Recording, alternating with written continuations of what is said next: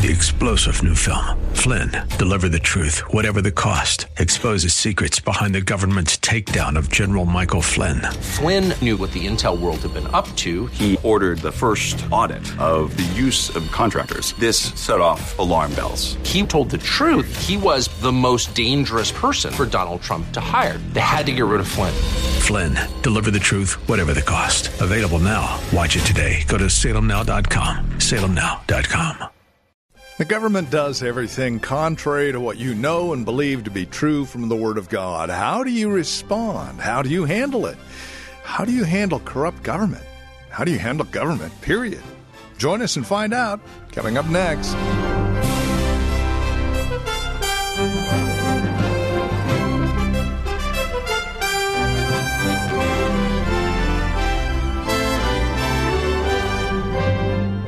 Welcome. Once again, this is Abounding Grace with Pastor Gary Wagner from Reformed Heritage Church in San Jose, online at reformedheritage.org.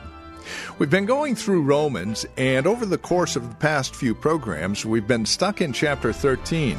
Not really stuck, but just captivated by these first few verses that lay out for us how we are to respond to government authorities and to what end and why. There's a lot of rich content here, which is why we've taken our time. Let's catch up with Pastor Gary Wagner, shall we? For again, a message called God's Ministry for Good. Here's Pastor Gary. Everything that is said today assumes what has been said before about our text that it is our responsibility to be subject to our governing authorities because the powers that would be, not those we would like, not those we agree with, but the powers that are are appointed by God and they are appointed to do His will. Therefore, verse 2, we cannot resist. We are not revolutionaries, whether it is peaceful or aggressive. That is not what God has called us to do. Because if we are resistors, as it says in our text, we resist Him. They are under His authority. Do we want, in verse 3, to be unafraid, to be delivered from ungodly governments? Then we need to do that which is good. Now, verse 4. The Holy Spirit, to begin today, speaks of civil authority as God's ministers, His servants. Our willfulness is strongly rebuked by that one little word, the same word for deacon, God's servant. The same word that Jesus used of himself when he said, The Son of Man came not to be served, but to serve, to deacon, to minister. Now, the Lord highly exalts them, not because of any worthiness in them, but because of the dignity and the office that He has bestowed upon them. They stand in His place, they rule by His authority. Therefore, we must honor them. It's easy for us to just ignore this description, minister of God, and many people do. Because how in the world could this be said of Herod, whom Jesus called that fox? How can it be said of Pilate, who crucified the Lord of glory?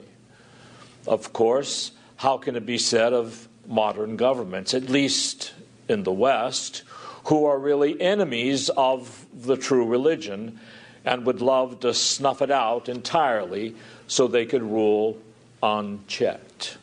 Well, whatever men may think of themselves and whatever they do, God is the one who defines men. So when he says, Those who rule are his ministers, we must put our hand upon our mouth and be silent. God calls them his ministers, and that must be enough for us. And it means that we must submit and our submission does not depend upon how they see themselves or whether or not we agree with them or even if what they are doing is righteous. God has put them in place. And if we submit to Him by submitting to them, He will bring good to us through them. It may look like evil, as in Joseph's case. It may look like evil in Daniel's case. Daniel, you better not pray to anyone but the emperor. It may look like evil as in the apostles' case. You may not speak any more in the name of Jesus, or we shall beat you. But what does Scripture teach? Proverbs 12 20. Listen carefully. There shall no evil happen to the righteous. Things look like evil, but God brings good out of them for his own glory. Listen carefully. So, as in every area of life, we have to walk by faith here. We don't leave our faith and walking by faith. Well, that's over here for spiritual things and maybe a little bit in my business, but not over here in the secular realm of government. That, my friends, is an ungodly view. God calls us to walk by faith in our families, before Him in our congregation, and in the civil realm. He says to us in every area of life, I am the Lord, walk before me, be perfect, trust my word, don't doubt. There shall no evil happen to the righteous.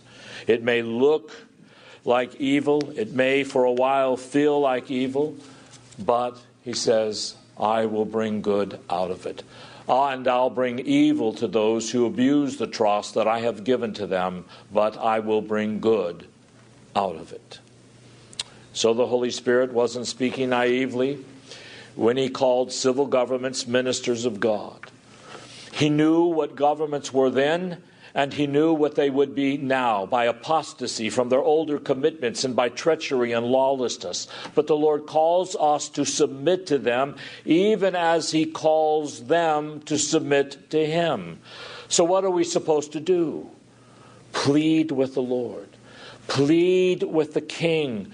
Beloved, you have his ear plead with the king not only to reform and subdue kings to himself, but also to change his bride's view of civil government.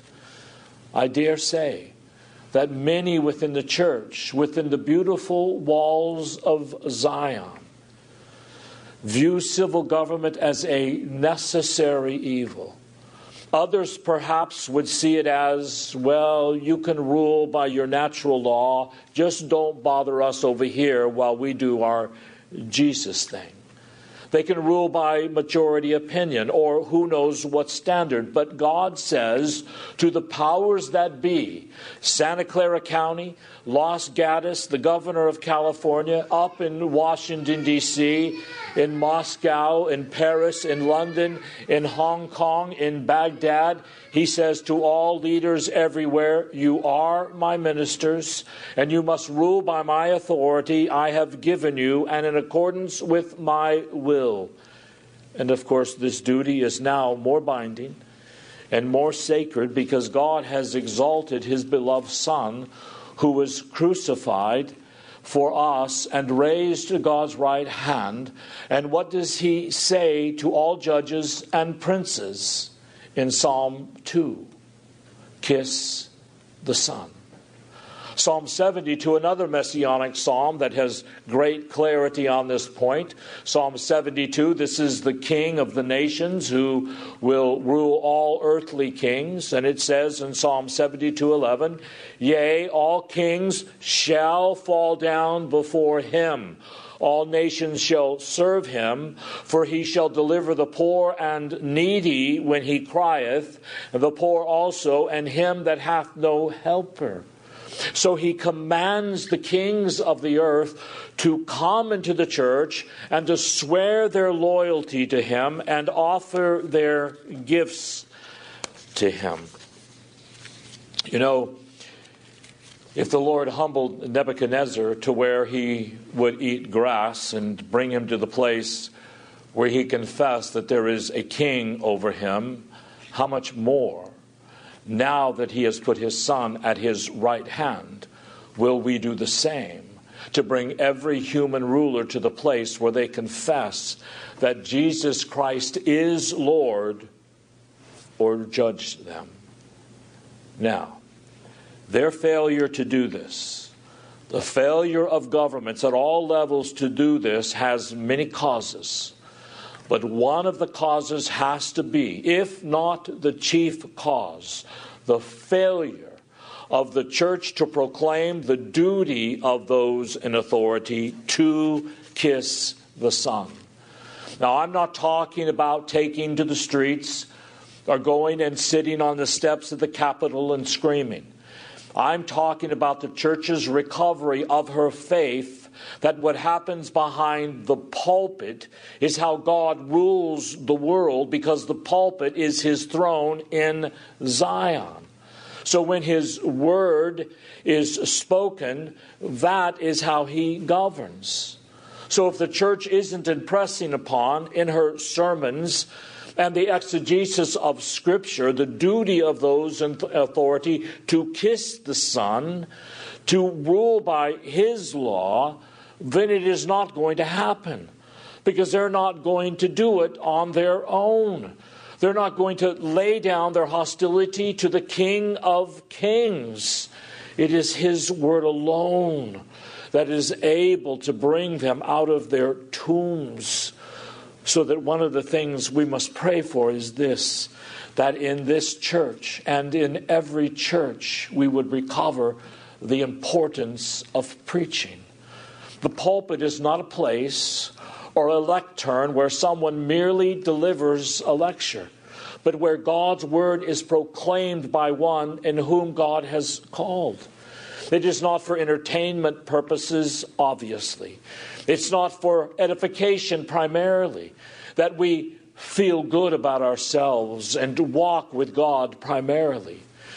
It is the King teaching us, directing us, and he takes what is said from his word very seriously, and then he strikes the earth with the rod of his mouth, which is his word. So, if we would seek kings and those in authority to be ministers of good and ministers of righteousness, we on our part must speak the truth of God's word on this point to everyone, especially those in leadership. It is true, of course, that men who are in authority and they are ungodly will abuse the power that God has given them. But we have weapons that are more powerful than theirs, beloved. We have the Word of God, which, as I have, uh, as I have said, we must take seriously. For the Word of God is the sword coming out of the mouth of Christ, it is the breath of His lips. Do you want to slay sin in your life?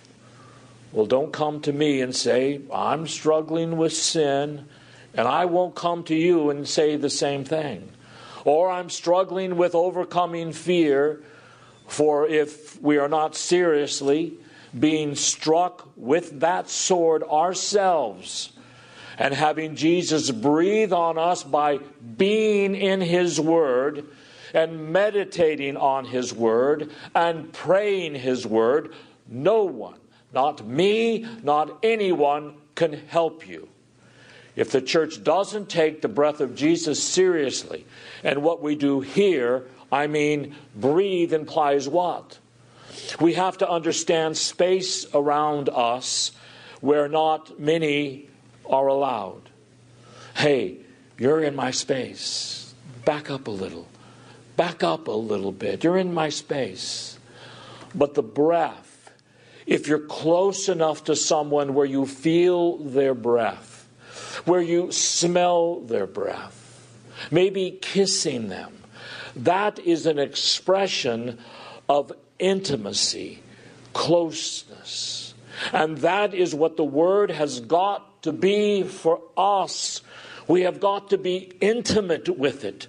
And to be intimate with the Word is to be intimate with Jesus because He continues to teach, instruct, and govern the world by His Word. But we see a lot of tyranny today, don't we?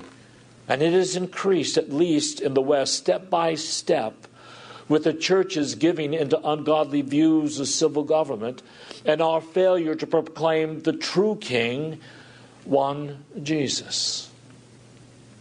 Preachers go sit with presidents and tell everyone, oh, he's a great man. He really loves God. Really? There hasn't been many of those for years, has there? Or when presidents and congressmen go into the national cathedral and they hear a soft, secularized Jesus who really came to grant liberty to sodomites and all of these things we see in our culture. And then we wonder why in the world is everything so upside down? Let me just say this. It is particularly the preaching of Christ crucified, Christ raised, and Christ enthroned, enthroned at the right hand of God that evokes conviction, either of life unto life, life unto repentance, or of death unto judgment. Look at the apostles, Acts chapter 2. This is exactly, and we could trace this theme out through the book of Acts, but it is exactly this preaching that affects that kind of change, that repentance. Not God loves you and has a wonderful plan for your life, and you get to define it. Just learn the magic words, rub the magic lamp, and everything will go like you want it to go.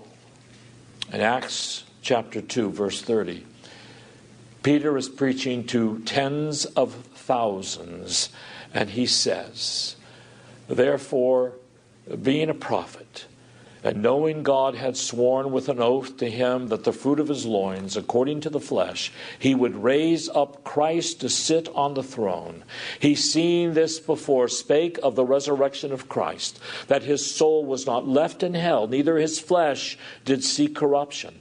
This Jesus hath God raised up whereof we are all witnesses. Therefore, being by the right hand of God exalted, and having received of the Father the promise of the Holy Ghost, he hath shed forth this which you now see and hear. For David is not ascended into the heavens, but he himself said, The Lord said unto my Lord, Sit thou at my right hand, until I make thy foes thy footstool. Therefore, let all the house of Israel know assuredly that God has made the same Jesus, not a spiritualized Christ, whom you have crucified, both Lord and Christ. Verse 37. Now, when they heard this, they were pricked in their heart and said unto Peter and to the rest of the apostles, Men and brethren, what shall we do? Repent. We see this throughout Acts. You preach Christ not in a nice spiritual presentation, you know, the Easter bunny kind of resurrection, but resurrection from being our substitute, from being our curse to now exalted, extolled, and very high, who will bring judgment upon those who do not repent and turn to Him. That preaching is what evokes repentance is what evokes conviction, and it must do in it must do it in us. Because how are we going to be encouraged to live for God? How are we going to be encouraged when you go to work tomorrow? Or when you are sitting in traffic? Or when you are in your home and your children are screaming to say, Now, wait a minute. What am I about? Am I about godliness? Am I about serving God? Why is this? Oh, because it always makes me feel good. And because things always work out well if I just follow this formula. No, it is because God has made this Jesus, whom they and we crucified by our sins, Lord and Christ. Therefore, in my mothering, and my fathering, and my selling, and my buying, in my teaching, in my parenting, in my being a child, in my being a student, in my nursing. Everything comes down to there is a Lord who is over all. There is a Christ who is anointed, and he will save me, and I want to serve him. That is the gospel that we need to hear and preach. That is the gospel that will encourage us. That is the gospel that will aid our discipleship efforts because even though there has been a lot of discipleship efforts made the last two centuries, very often they have been quite truncated, very diminished views of Christ. But He is the Savior. And very frequently, his lordship is omitted. And these things always go together, beloved. He can't be a Savior unless he is the Lord. He can't be our deliverer unless he is also the king who rules over all his and our enemies so as to establish his kingdom of justice and righteousness. So we're not here today because I don't want to get a call or a text from Pastor Gary wondering why I wasn't here, or I, I, came here because I feel guilty if I don't. Beloved, forget all that. We are to come here each Sabbath day for one good reason, and that is God has made this Jesus, whom we crucified, both Lord and Christ. So, I need to come to be taught of Him. I need to come to learn submission and subjection to Him. And if I were to have and to live one day, or maybe my children or grandchildren, or maybe 10 generations from now, where there are leaders who see themselves more in this way, of course, there will never be a utopia on earth. But where are those leaders going to learn this? They're going to learn it as they learn Scripture from their youth, as they worship in churches where the full gospel of Christ, the Lord, is proclaimed. So, we are told here that magistrates are ministers of God, but man, can't we just change them through political activism? I mean, won't just voting do it? Well, I'm not saying do, don't do those things. But understand, here we don't wrestle against Republicans and Democrats. They are flesh and blood. We're wrestling against principalities and powers and the things that we have seen taking place in our nation and throughout the West. I'm sorry. Men are too stupid to affect these kinds of schemes themselves. This has all the marks and all the putrefying smell of Satan's handiwork, of his lies, of his wanting to reduce the church to this little, like Isaiah called her, a hut and a cucumber field. Now, what is our boldness? What is our courage? It is to proclaim, to believe, to live like Jesus Christ is Lord. He is my Lord. He is the Lord of my fears. What do I need to do about them? He's the Lord of time, my time. How do I need to spend it? He's the Lord of my mind. What am I supposed to think? He is the Lord of my marriage. How should I submit to my husband or love my wife? He's the Lord of my business. He is the King of all, and He doesn't change. But politicians change every two or four years. He is eternal, fixed, settled in the heavens. This is the kind of gospel that the church, if we would recover this, which we lost very quickly after the Reformation, and either became revolutionary or finally capitulated to the Enlightenment, and now we're in full blown tyranny. But if the church would recover this, we would see if the church would recover what? Political activism?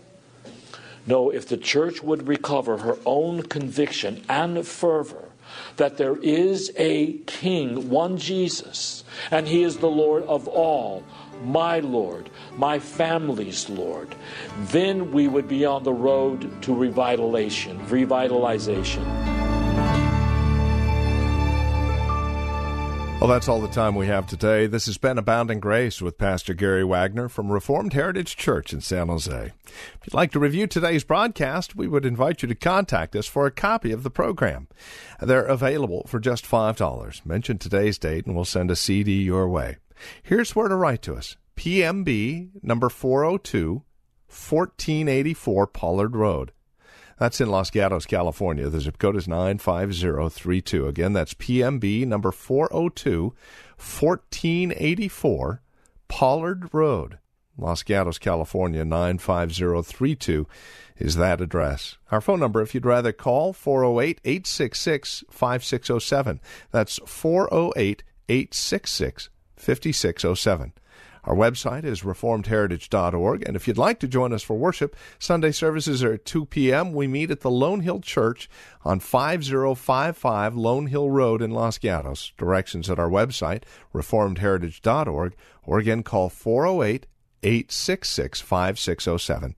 Thank you for joining us today. We look forward to seeing you next time we get together as we continue our studies in God's Word. Until then, may Christ be your abounding grace. Three star general Michael J. Flynn, head of the Pentagon Intelligence Agency, knew all the government's dirty secrets. He was one of the most respected generals in the military. Flynn knew what the intel world had been up to, he understood its funding. He ordered the first audit of the use of contractors. This set off alarm bells. The explosive new documentary, Flynn, Deliver the Truth, Whatever the Cost, uncovers the facts behind this scandal. Flynn told the truth. He was the most dangerous person for Donald Trump to hire. I find out the worst enemy that I'm going to face in my life is right here in America. They took my assessment and they wanted me to change it. And I was like, I'm not changing it. They had to get rid of Flynn with in depth interviews, archival footage, and never before seen personal records of the man behind the headlines. I just felt like I was drowning. Flynn, deliver the truth, whatever the cost. Available now. Watch it today. Go to salemnow.com. Salemnow.com.